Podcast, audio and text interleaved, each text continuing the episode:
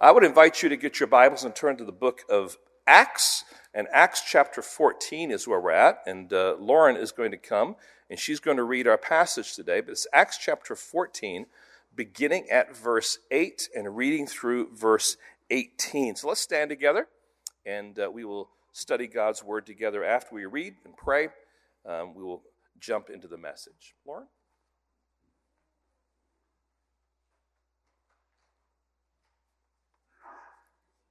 Now there was at, Ly- at there, now at Lystra there was a man sitting who could not use his feet. He was crippled from birth and had never walked.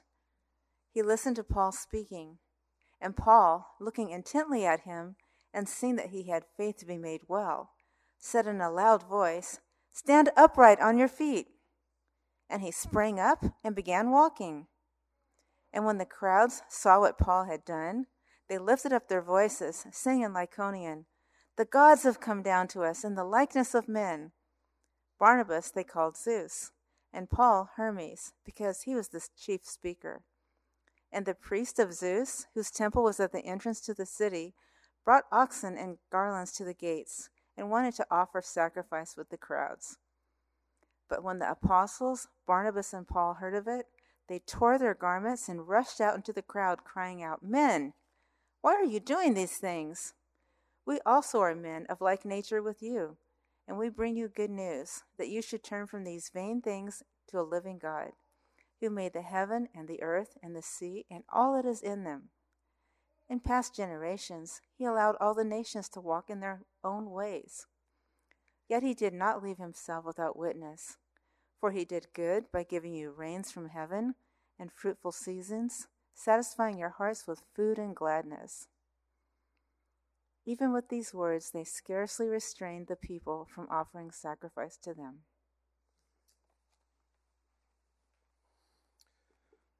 Lord, we come to you today thankful for your word and, Lord, how it guides us and how it teaches us and, Lord, how it instructs us to live our lives in a way that would please you. Uh, Lord, not simply out of uh, out of duty and fear of you, but Lord, because you want you want us to enjoy the, the, life that you've given us. You want us to enjoy having communion with you. And, and so, Lord, would you continue to do your work in us? What we are not, Lord, would you make us? What we know not, would you teach us? And what we have not, Lord, would you give us? And Lord, allow me to be your messenger, uh, Lord, so that your word uh, can be proclaimed and understood and received, that your people will be built up and those that don't know you would, would see the wonders and the beauty of your gospel. Lord, we ask this in your precious holy name. Amen. Thank you. You may be seated. When I lived in the suburbs of Detroit, Michigan, it was only natural that I would be a casual fan of the Detroit Tigers baseball team. And of course, while I was living in Detroit area at that point in time, uh, the Detroit Tigers won the World Series. It was quite a, an eventful time. But the manager of the team, his name was Sparky Pritchard, uh, Sparky Anderson, sorry. And um, as, as a manager, he was great, but at the same time, he was known for something. He was known for having a superstition that he would never step on the line at a baseball game. He would always stop and then step over and then continue out if he was going out to the pitcher's mound or something like that. And it was a superstition that he began when he was in high school that continued on into his baseball career. And friends, superstitions are all around us, aren't they? They become the fabric and the language of our culture. Here are some you might be aware of knocking on wood or touching wood. Uh, the history of that we don't know. Some historians say this came about because there was a belief that there were spirits that lived in the trees. And so you'd go and you'd knock on the wood, and hopefully it would be a good spirit that would respond. Not walking under a ladder. And again, looking at the history of that, some of that actually is theological because a ladder made this triangle, and that's a picture of the Trinity, and you don't want to mess with it. I don't know. It seems more practical to me. I don't want to walk under a ladder. I don't want to have a, some hammer falling on my head, right? Um, a broken mirror brings bad luck, or a picture of someone that drops and smashes is like an omen. It's bad luck for those people. Black cats. Fingers crossed, horseshoes. One way, good luck. Another way, bad luck. This came up yesterday. The groom seeing the bride on the wedding day before the actual ceremony. It'll bring bad luck if that happens. Friday the 13th. There's a number of different theories about what that day is all about. Certainly, the number 13 is superstitiously considered unlucky. But Friday the 13th of October is when King Philip IV of France arrested and put to death hundreds of Templar knights. In China, the number four is a number that sounds like death, and so it's avoided. In Turkey, chewing gum at night is something you don't do because it, it is believed that it causes people to turn into flesh eating cannibals. So look out if you're ever in Turkey um, for people that are chewing gum too late. In Russia, this is my experience, you don't drink Coke with ice because it's believed that you'll catch cold. In the Indian culture, it's believed that you should never sleep with your head pointing north because if your head's pointing north, then your feet are in the south and the balance of the magnetism is not going to be good for your body. Okay, think that one through. This weekend is the Masters. And it's not going to be too surprising that someone this week is going to go out to some store and they're going to get some black pants and a red shirt because they're, they're sure that if they put on black pants and a red shirt, they're going to play golf just like Tiger Woods. And the problem is that Tiger Woods got it from Lee Trevino, but that's a whole other story.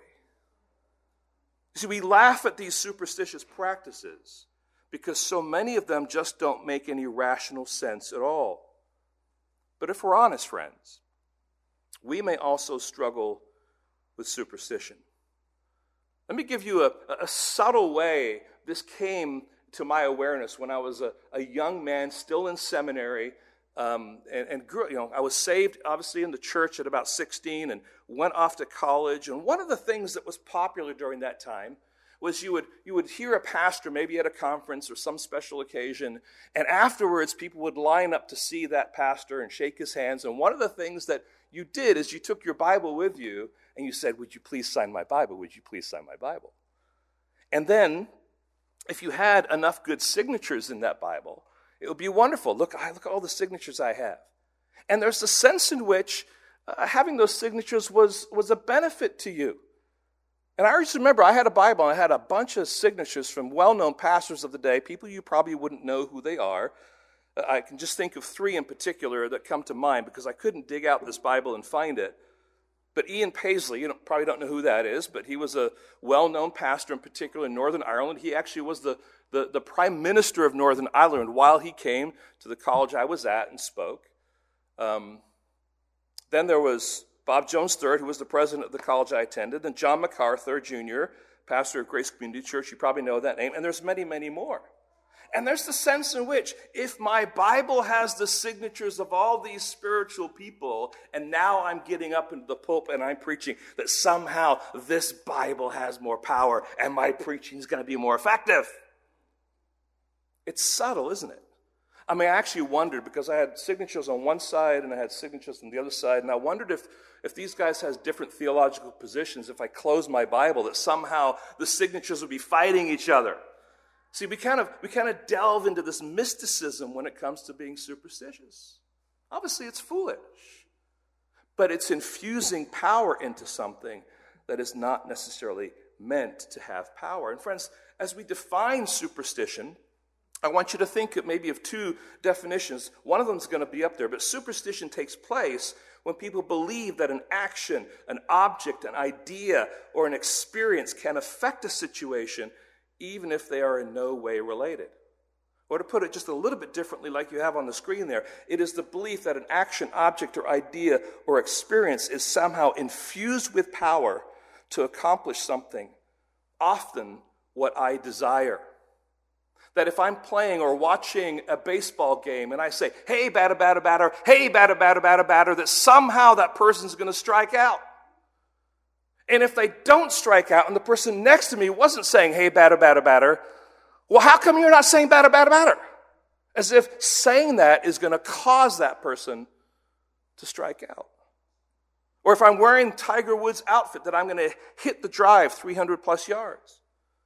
Or that I'm going to preach better with signatures in my Bible. Or I'm stepping on the line or dropping a picture or crossing the paths with a black cat is somehow going to bring out negative power, and that, of course, would be bad luck. But, friends, what Luke wants to drive into our thinking this morning is that the gospel liberates us from pagan superstition. Now, friends, hear this. The gospel liberates, liberates us from pagan superstition. Because if you're living your life apart from God, you're functioning on your own terms and man's ideas. And much of that is full of all sorts of different kinds of superstition. Now, our text takes us to a place called Lystra. Uh, Paul and Barnabas are on this missionary journey. Mark has left. We didn't mention that last time because it happens in chapter 13, but he has gone back to Jerusalem. So now it's just Paul and Barnabas, and they're on this journey, and they find themselves in Lystra, about 20 miles south of Iconium, really a, a, a, a distinctly rural setting. It was in 6 BC the location of a Roman colony, but through the years it had degenerated into what we would call podunk, a podunk kind of town, uh, where the people are somewhat backward. Um, it's Hicksville, USA. Uh, it's a backwater community with simple folk. You might even call them hillbillies, right? I mean, that's, that's the kind of reputation they had. It may not be the, the truth of all of them, but it was that kind of attitude. Now, the question for us as we come to this text is this What do you do when a context is so removed from anything Judeo Christian and you are truly in what would be considered heathen territory? Will the gospel be received? How do you go about spreading the good news? How will your methodology need to change? And that's what Luke wants us to see in this Lystra account. As the gospel advances further into pagan or heathen territory, Luke wants us to see that it will still impact those areas. And it will liberate the people from their pagan superstition. And he shows us then that really under three headings. Number one, the good news is illustrated. The good news is illustrated, and it's illustrated by a healing. As we, as we read verses 8 through 10, it's important to remember that this is the second volume of Luke's record to a man called Theophilus. So, this is not the first time that Theophilus has read about or experienced some paralytic being healed. The record of the healing here in Acts 14 is rather brief. And notice what it says he says, stand upright on your feet. I mean, that's all we're given as far as, as far as the words and the instruction. We're told he's a paralytic, that, that uh, Paul sees that he has faith to be made well. Stand up in your. It's very, very truncated, isn't it? But that's because there's a backstory going on here. Luke has already laid a foundation for us, and Theophilus to be sure, is making connections. So let's just think about what that backstory is. First of all, Luke chapter 5 and verses 17 through 26. Now, we're not going to read all of that, but there we see Jesus healing a paralytic. You remember the story. Jesus is in a home and he's got a crowd around him in that home. There's so many people, they're pressing in, and there's four guys that are bringing their friend because they want him to be healed and they can't get in, so they somehow they get up on top of the roof, they climb the stairs, get up there, they break a hole in the roof, and they lower him down. Remember the story? And what does Jesus say to the man? He says, I say to you, this is verse 24, rise, pick up your bed, and go home. It's not that this man was any more a sinner than anyone else, but it is that we are all living in a broken world. And we're broken because we have rejected the Creator. This is an illustration. Jesus is illustrating that man is broken, man is in need, man needs to be healed, and there's only one person that can do that. And Jesus comes to rescue us from this broken world with all its sickness, its sadness, its disease, its despair. He's come to save us. And when we turn to Him, He forgives our sins and welcomes us into a whole new glorious future with Him. So His first coming is just a snapshot of the glory that He's prepared for us. So, how does the paralytic respond in Luke chapter 5? He rose up, we're told. He picked up his bed and he went home glorifying God. And the people who saw him were amazed. They were filled with awe. And then we jump ahead now to Acts chapter 3. You may remember this. This is not Jesus healing a paralytic, this is now Peter healing a paralytic. Acts chapter 3, verses 1 through 10. This is very, very similar. Similar language, similar encounter. Peter encounters this paralytic, a lame man from birth, outside the temple in Jerusalem. And Peter looks at the paralytic intensely and says to him, In the name of Jesus Christ of Nazareth, rise up and walk. And the man leaps up and he begins walking and leaping and praising God. I mean, Yahoo! I can walk, I can walk, I can walk. Again? What is going on here? It's a picture of what Christ does through his gospel. He takes people who are broken, he gives them life, he heals them, he restores them.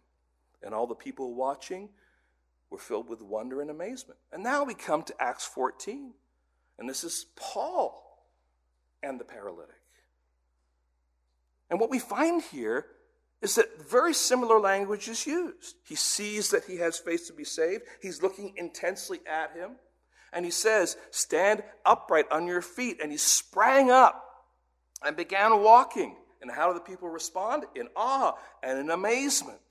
So, what we have here is a threefold picture of what Jesus came to do. He came to rescue us from the bondage and brokenness of this world and to usher us into a new creation in other words, it's a picture of us. Once we are saved, we're the ones walking and leaping and praising God. Why? Because we've been rescued from our former life. So, this is an earthly picture of our eternal reality, friends. We who are born broken can be healed through Christ and be raised up to experience new life. That is a wonderful thing, isn't it? So here, here they come into Lystra, and boom, there's this healing. That's the good news illustrated. Now, the good news distorted. The good news distorted. I say distorted because man was created by God in paradise. But because of sin, man left to himself has created his own attempt at interacting with God. And it's not based on good news. The distorted bondage is what it's based on. It's based on this distorted bondage of superstition. Let's read verses 11 and following. And when the crowd saw what Paul had done, they lifted up their voices, saying in Lycaonian. In other words, this is a, another language out there, right? The gods have come down to us in the likeness of men. Barnabas they called Zeus, Paul Hermes, because he was the chief speaker, and the priests of Zeus, whose temple uh, was at the entrance of the city, brought oxen and garlands to the gates, and wanted to offer sacrifice with the crowds. So in verses 11 through 13, what do we find? We come face to face with pagan superstition. How do the religious leaders, the priests of Zeus in Lystra, respond? They want to have a worship service to honor the gods, Zeus and Hermes, because they've come. And we're to we're to have sacrifices. We're to have celebration. We're to lift them up. Right? And friends, it should come as no surprise because what is being described here is standard fare for first century Greco Roman world. In their thinking, there was a whole team called a pantheon of gods that controlled different parts of the universe. And Zeus was the head guard, head god, and Hermes was his messenger. And so, in order to, to understand the context, we have to understand that there was a legend that was present prior to this about the interaction of the gods in this particular region. And the Latin poet Ovid describes this legend, and in particular, both Zeus and Hermes visiting incognito a village in this very region. They sought hospitality, but were repeatedly turned away until an old couple welcomed them into their humble home, gave them very humble circumstances to, to spend the night in, gave them humble food, and then they left. But then they returned, Zeus and Hermes, to reward the couple, but then they also destroyed all that turned them away with the flood.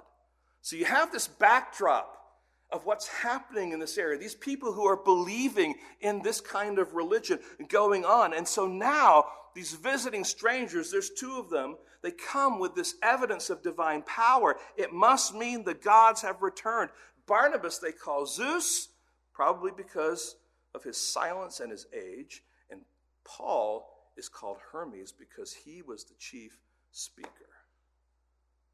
So there's a backdrop. There's, there's, there's, kind of a picture going on here. There's, there's reason for their response. Now, you can imagine what's in the minds of the people. People who have been used to worshiping in this pantheon of gods. Now, there's a whole bunch of them, friends. I'm not going to list them all, but they each had different areas of responsibility. Here's just a few to think about Mars, he was the god of war. Diana was the goddess of hunting. Venus, the goddess of love. Juno, the god of children. And I say God, little g, right? In a world where so much of life was unpredictable, if you wanted to be sure of a good future or good fortune, you looked to manipulate a particular God who oversees a particular area of concern.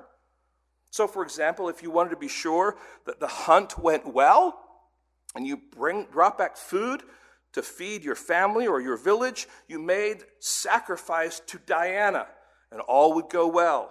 If you were expecting a baby, you made a sacrifice to Juno and believed that the mother and the child would make it through successfully. If you were hoping to, to marry a particular person, you would go and you would offer a sacrifice to Venus. If you wanted your business to grow and be successful, you sacrificed to the God that related to business. If you wanted to do well in school, you sacrificed to the God who oversaw education. If you were going to war, you would sacrifice to Mars. Now, friends, in summary, when you have a need, you manipulated the respective God through a sacrifice to be sure you got a favorable outcome. This is how they thought, this is how they functioned. Now, if things didn't go well, the gods were not to blame. You were to blame because either you were interfering or you didn't offer enough sacrifice.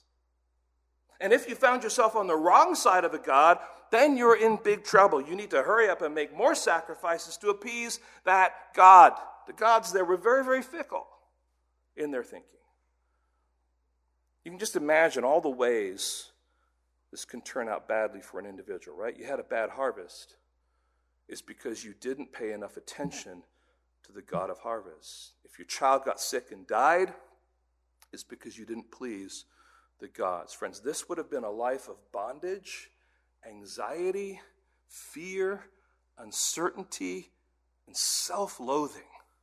That I am responsible for this outcome because I didn't do enough.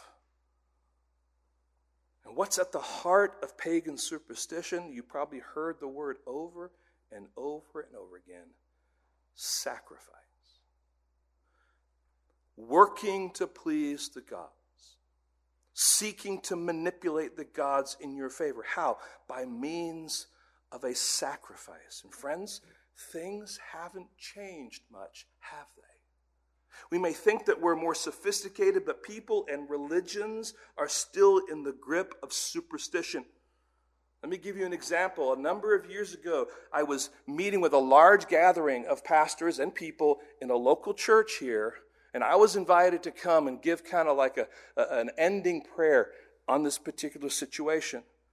It was a time when uh, the, the, church was kind of uniting together because of, of uh, Hurricane Katrina. If you remember down in Houston, people were being housed in the, in the, the Superdome down there. Is that right? The Astrodome? That's what it is down there, okay? And, and, and it was not a good situation. There's one particular pastor that went with a team of people down there, and he did ministry with this team, and he came back, and he was the keynote speaker, and And so people had come, they prayed, and he got up and he spoke. And at the end of his talk, he had the ushers pass out wooden crosses to everyone who was there. And he said, This is what I want you to do. I want you to put this wooden cross in your pocket.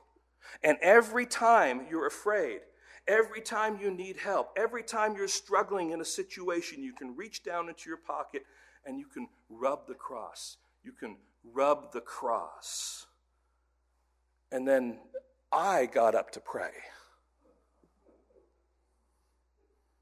I mean, how do you undo what was said? This was just another form of Christianized pagan superstition. And so the only thing I could do was to point to a sovereign God who established Christ as your only hope. Not, Lord, help us to remember to rub our cross shaped rabbit's foot. You see, superstition can be in the church, friends. And sometimes we don't even recognize it's there. There are many things within the, the broad tent, I say very broad tent of religious Christianity, that are presented as spiritual, that are in actuality superstitious. And there are nuances that make them superstition. The cross that you're wearing around your neck might identify you as a Christian, but it's not going to protect you from evil. It hasn't got any extra spiritual power at all to navigate against evil. It is an object, it has no power in and of itself. Putting a rosary on your car mirror is not going to stop you from getting in an accident.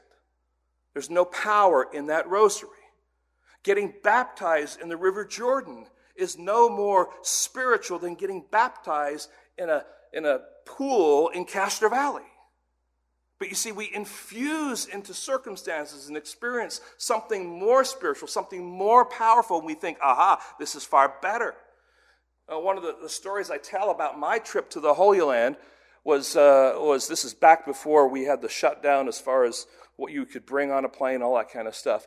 I mean, people literally, and this is, this is from a certain continent in, in our country, but they would come in droves and they would, they would buy these five gallon petrol containers, plastic ones, and they would fill them up with water from Jordan.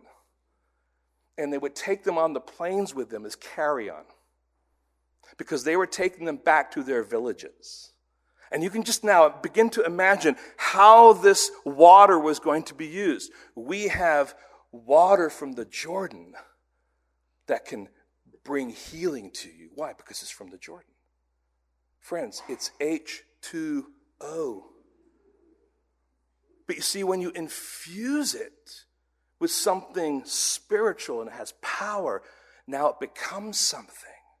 And now your effort and your focus isn't in the right place. It's on the object, it's on the thing. It has power to do these things. And this is all under the umbrella of Christianity.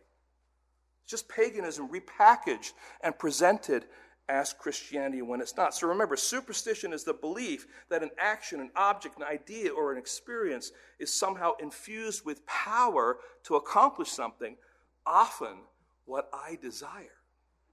And friends, superstition can also be very, very subtle. Um, it can take good things and make them superstitious things. So, for example, you're going through a trial of some kind. Maybe it's health or family or business. And in your heart, you need to know that you know God's using this to say, you know what, you need to turn to me. So, all right, God, I'm going to turn to you. And here's how you function. This is what you think. You turn to him and you say to yourself, okay, I'm going to pray and I'm going to pray and I'm going to pray. And then I'm going to go to church and I'm going to be regular in attendance and I'm going to go to small group and prayer meeting and anything they have there. And then I'm going to read my Bible 10 chapters a day for the next month and I'm going to give my tithe and above my tithe. And then if I do those things, God will see that I'm serious. Then he will come to my aid. You see what's going on there? It's not that you're saying these disciplines are helpful for my spiritual growth. What you're saying is, I'm sacrificing here, I'm sacrificing here, I'm sacrificing here, I'm sacrificing here as a manipulative tool to say, God, pay attention to me, I need your help. It's a subtle form of superstition. Now, friends, we need to be careful because I think I've heard people say, you know, I tried God out and it didn't work. You ever heard that before? And it's probably because they've pursued God in a superstitious way, not in a biblical, Christ like way. So, friends, God calls us to pray, but not to manipulate Him, but to, to long for and rest in His sovereign will. He calls us to feast on His Word, not to impress Him or manipulate Him, but to allow His Word to shape our hearts, to be growing to be more and more like Him. He calls us to gather with the saints. Why?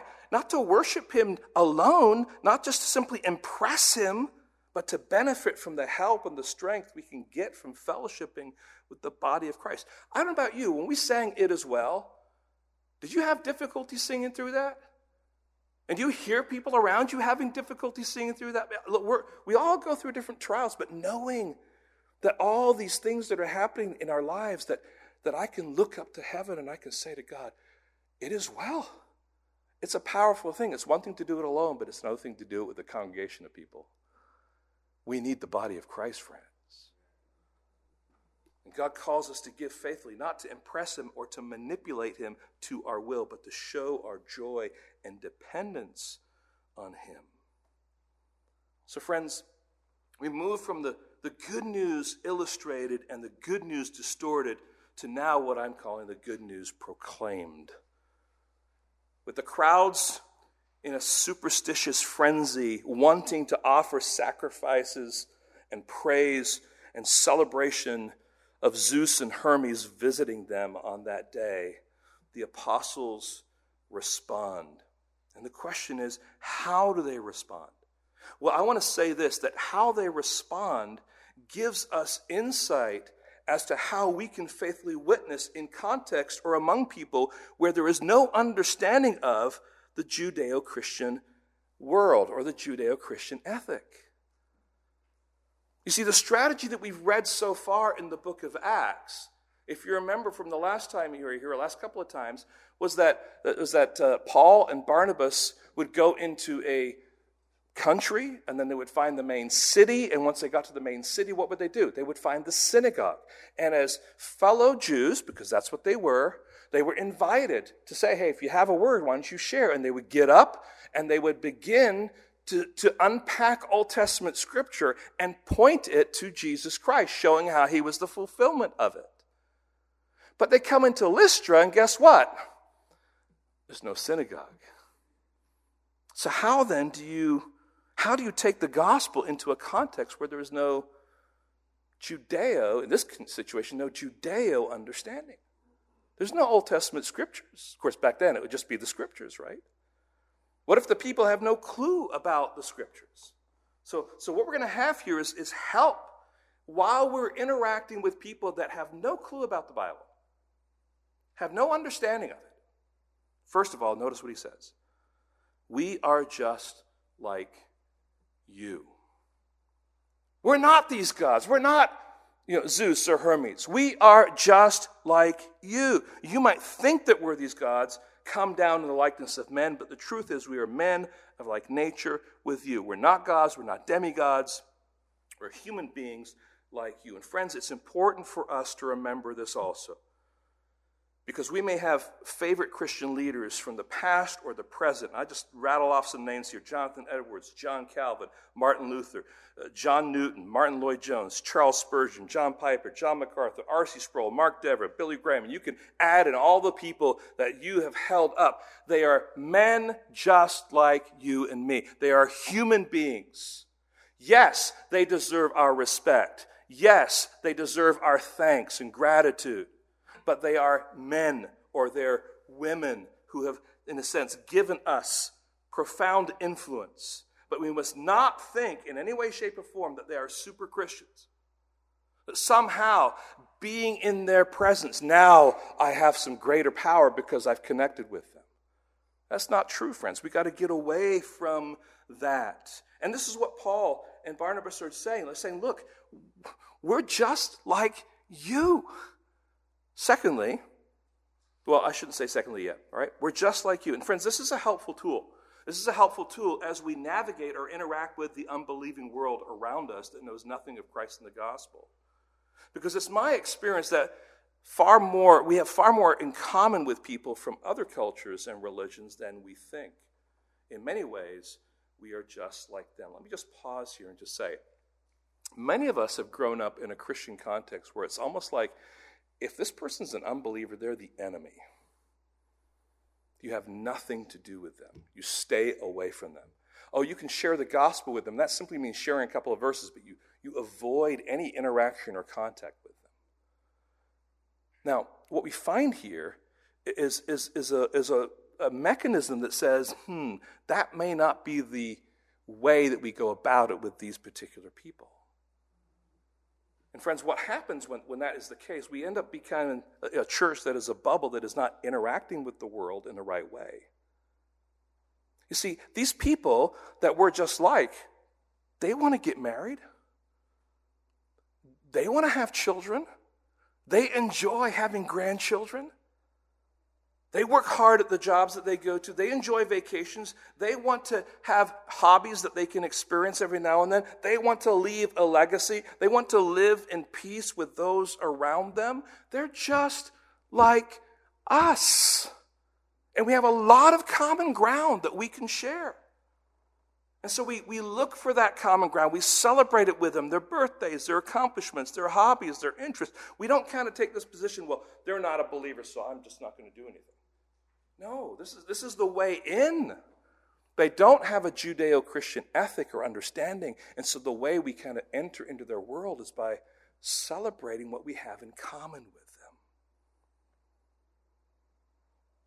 So, friends, we are just like you is a wonderful tool as we think through what gospel witnessing should look like. Secondly, not only, only we are just like you, but we bring you good news. See, in other words, they're saying we are not the message, but only the messengers. Why? Because we're just like you. See, we're just like you, but what we do have is we have a message. And we're the messengers of that message. We are witnesses. So the focus isn't to be on us, but the message that we are bringing. We're witnesses of what we have seen. This is what they're saying. We have seen that Jesus died on the cross for our sins, that he was buried in, in a sealed tomb, that he rose up out of the tomb on the third day, that he ascended to the right hand of the Father. Let's remind ourselves the people that are here witnessing are people that observe this. Paul specifically He's aware of this. He saw Christ post resurrection. In the same way, we are just like you, not any better than you, but we possess this good news. We're broken, we're sinful, we're needy, we're frail, and it is Christ who has set us free. The good news isn't good news or just good news for you, it is good news for us also. And see, that isn't always how the world perceives us, is it? You Christians think that you're better than us. You think you've got it all together. And the reality is, if they're going to be walking into a Christ centered church, those people are going to be saying, uh, You've got that wrong. if anything, we're worse than you. All right? So, we're just like you. We bring you good news. Number three, the good news is about Jesus. And I kind of identified four, four I must say, explanations of Jesus that are really coming out of this text. Uh, three of them specific. The first one is a little bit more implied in the context what's going on here. Number one, Jesus is the one true God. See, he's not one of the pantheon of gods. He's the one true God. You don't have to wonder which God to turn to or if he or she is available. Jesus is the same yesterday, today, and forever. He is the one true God. Secondly, Jesus is the living God. He is not dead, but he's the God who conquered death. He rose from the grave. Jesus is the creator God sovereign over everything. He's, he's not a God limited to a place or an activity. No, He's created everything and He's sovereign over all of His creation. And he's a, he's, he's a God over it all. He, he competes with no other gods. He's it. And finally, Jesus is the good God. his grace extends to all. And this is what we read in verse 16. In past generations, again, this is Paul speaking now to this pagan people. In past generations, he allowed all the nations to walk in their own ways, yet he did not leave himself without witness, for he did good by giving you rains from heaven and fruitful seasons, satisfying your hearts with food and gladness. In other words, all those times of joy, all those times of good harvest, all those wonderful experiences are the result of this good God at work in your life. Whether you knew it or not, this is what's going on. He is a good God. So when there's a drought and the land is parched and God brings rain, he isn't just bringing rain to his own people, but to all. See, this is what we call God's common grace. His kindness demonstrated not just to his own people, but to all, regardless of whether they deserve it or not. He's the one who allows you to have a fruitful harvest. He's the one who gives you good health. He's the one that allows your family to enjoy one another, to fall in love, to have the joy of children, to visit Disneyland or Hawaii together. It's God that allows that to happen. He is the one who fills your heart with gladness. Friends, this one true living God, who is the creator of the universe and is sovereign over all, is a good God. And He is the one who is behind all of these common grace experiences of life. And He is a good God. There's a resounding theme I want you to hear here God is a good God. And see, this is a different approach, isn't it? This is a different message, so to speak. And it's ultimately the same message because we're going to point to Christ being the one who died on the cross, but He's a good God. Now, I want you to notice the response of the crowd. This is not how you would think, you know, the Hollywood story would end. How do the crowds respond to the words? Verse 18 Even with these words, just let that sink in. Even with these words, even with this ex- explanation, they scarcely restrained the people from offering sacrifices to them. So full of superstition, so full of the need to worship the gods, uh, that seems like the word just didn't have much of an effect on them. Friends, it's a reminder that superstition, in particular religious pagan superstition, is not so quick to respond to the gospel. It's a tough nut to crack. Now, we don't have to crack it. God's the one who's doing that. He's in control of all. Now, were Paul and Barnabas failures here? Now, friends, they weren't failures at all. In fact, they were faithful to proclaim God's truth. Luke isn't giving us all of Paul's speech and his interaction with these hillbillies in Lystra. But it is clear that the Word of God has taken root. And let me show you that from the scriptures here. Look at the next few verses. Look at verse 19. Begin reading with me at verse 19. It's not going to be up on the screen.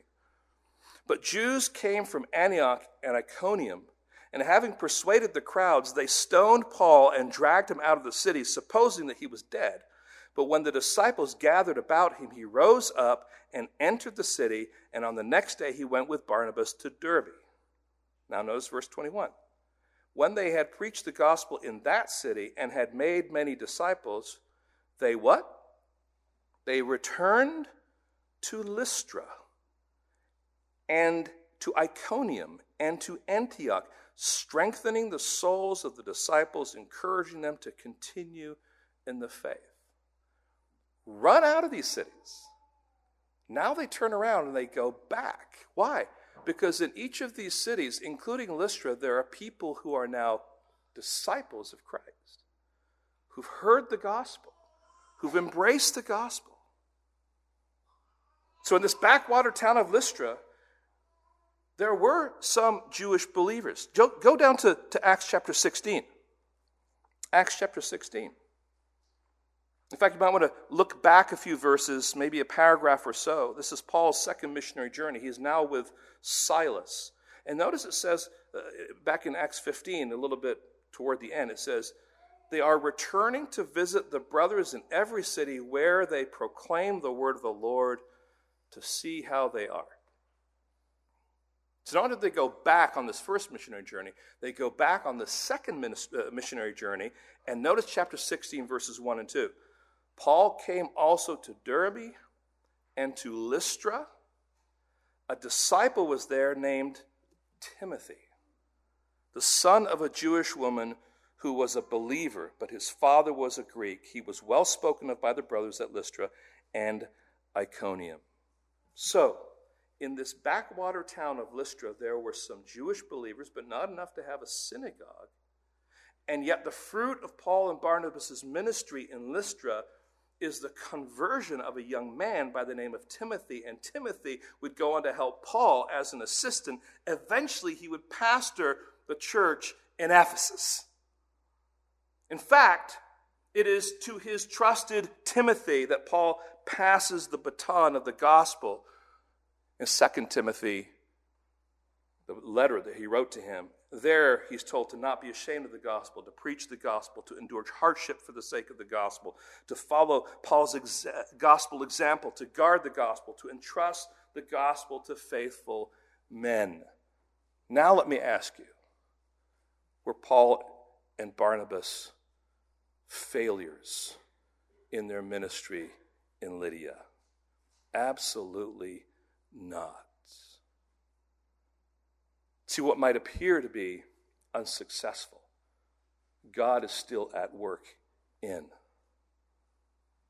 Now, friends, having looked at the good news illustrated, uh, the, the good news, secondly, that has been distorted, and the third, the good news that is proclaimed, I want to bring this down now and, and, and kind of revisit three different areas that, that flow right out of this text. And the first one is this it has to do, to do with strategy. Do you have a gospel strategy? And my, and my question to you is you know, we, we grew up and you probably have, you know, this is, this is how you share the gospel. And you probably have one method of doing that. Whether it's you share the Romans Road, or maybe you were trained in evangelism explosion, or whatever it is. I would say that most of us, our methodology is is to take the Word of God and to explain the Word of God, hoping the people will listen to the Word of God and the gospel that's contained in it. And ultimately, that's where you want to be. But what we find here is that there are now in Acts two different strategies because of two different contexts and two different kinds of people. And I want to encourage you to begin to think differently about how you approach different groups, different cultures, different people groups with the gospel based on your understanding of where they are in their understanding of, I want to say, a Judeo Christian ethic that comes out of the Word of God. To the Jews, you show them from Scripture that Jesus is the long for Messiah. And as we press on in Acts, Paul's going to continue to do that. He hasn't stopped doing it, he's going to continue to do that. And for us, the issue is this Am I taking, talking to someone who has an awareness of and a respect for the Word of God, or is it someone who is totally clueless? To the Gentiles, Jesus is the good and living God. So for us, these are the people who have no awareness of that Judeo Christian ethic. So what do we do? We find common ground with them, right? We're just like you. We introduce Christ to them. He is the living God. We talk about his goodness to them, right? He is a good God. But the goal is always to be moving forward as the, uh, to, toward Christ as the one who died on the cross to reconcile us to the Father. The gospel's still the same. The gospel doesn't change. But our entry into that gospel with the people might be a little bit different. And we see that here with Paul and Barnabas in two different locations. So I want to ask you, what's your strategy? Do you have a gospel strategy? You probably say, yes, I do. But maybe do you have a couple of gospel strategies? Because it's not just one strategy. The gospel's the same, but the gospel also can be presented in different contexts. Secondly, secondly, not just strategy, but secondly, superstition. Superstition. Are you a superstitious Christian? Are there habits and practices that you maintain which have been brought into your Christian walk, either by your past life or the culture that you were raised in? that are superstitious practices. Friends, let me just mention a few of them. Are you concerned about honoring your ancestors? Do you find yourself making the sign of the cross? Do you experience fear and anxiety when something superstitious happens? Do you look to find out what your horoscope is for the day? Are you captivated by what you read in a fortune cookie? Which is all American nonsense anyway. What does Paul instruct the superstitious crowd to do in Lystra? Verse 15 You should turn from these vain things to a living God. These are vain things. These are empty things. These ultimately are idols of the heart that you're bowing down to. If I rub my cross, God has to act on my behalf. I did what I'm supposed to do. God, you're supposed to do this now.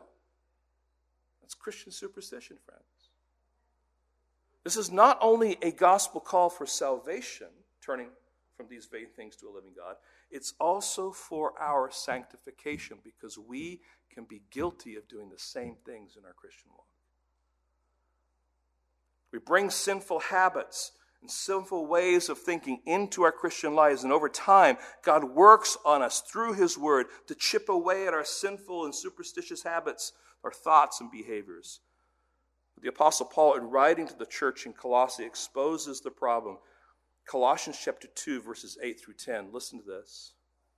He says, See to it that no one takes you captive by philosophy and empty deceit according to human tradition, according to the elemental spirits of the world, and not according to Christ. For in him the whole fullness of deity dwells bodily, and you have been filled in him who is the head of all rule and authority. John Calvin identified the antidote to Christian superstition as the steady belief in the providence of God. Something bad happens, and you're tempted to be superstitious. Ah, stop. God is sovereign, and He is working out His providence. Listen to what He says. He says, The awareness that in every action, object, or circumstance, is completely and wholly under the providential control and design of God, even the free choices and actions, both good and bad, of all people. He goes on to say, There is no erratic power or action or emotion in creatures, but they are governed by God's secret plan in such a way that nothing happens except what is knowingly and willingly decreed by Him. Now, friends, this is helpful. Because, and I don't mean to be silly about this, but you know, you get up one morning and you make French toast and you turn it over and there's a picture of Jesus on the back of the toast. it's Jesus. And now you pick a picture of it, you put it on Facebook, and say, Oh, I want to see this. And, and people can be consumed by that. That is nothing. Christ is everything. And see, we're so drawn away by these superstitious things that we, we don't look to Christ. And this is the final thing not just strategy, superstition, but it's also Savior. Is Jesus your everything? In other words, when you find yourself in difficulty or trial, are you looking to manipulate Him to your will? Or are you resting on Him, seeking to trust His will? Superstition is doing what? Seeking to manipulate Him to your will. Biblical Christianity is resting in Him, seeking to trust His will. Friends, what is our text screaming at us about Christ? That Jesus is the one sovereign, living God, and He is good. He is good. He is good. He is good. You're going through a trial, He's good. You're going through a difficulty, and an argument, He's good things are happening with your job, He's good. It's only the devil who wants to distract us from Christ and somehow make us think that we need to do something extra or believe something extra other than Christ to get us out of our problem or to get what we want. But Jesus comes to us and He gives Himself to us. And He wants us to turn to Him and trust Him and to, and to realize that He is a good God. He loves us. He cares for us. He speaks to us through His Word. He counsels us. He protects us. He warns us. He rebukes us. And friends, there's so much of Jesus Christ in the well known proverb, Proverbs 3 5 and 6. Just in light of what we've talked about here, just see how all this plugs right in here. Trust in the Lord with all your heart. And do not lean on your own understanding. Rabbit's foot. In all your ways, acknowledge Him. That's His providence, that's His sovereignty. And He will make your paths straight. Friends, the gospel liberates us from pagan superstition.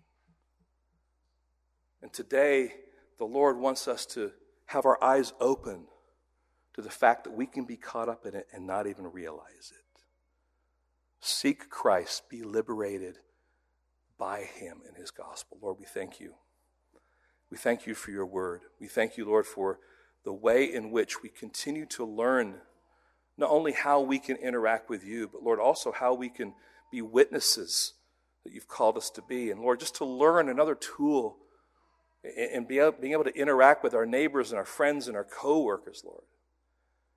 And Lord, I pray that, that as, as, we, as we marinate on what we've done this morning and coming through this text, Lord, that, that, that questions will pop up and we will consider our habits and our behaviors and the things that we are relying on.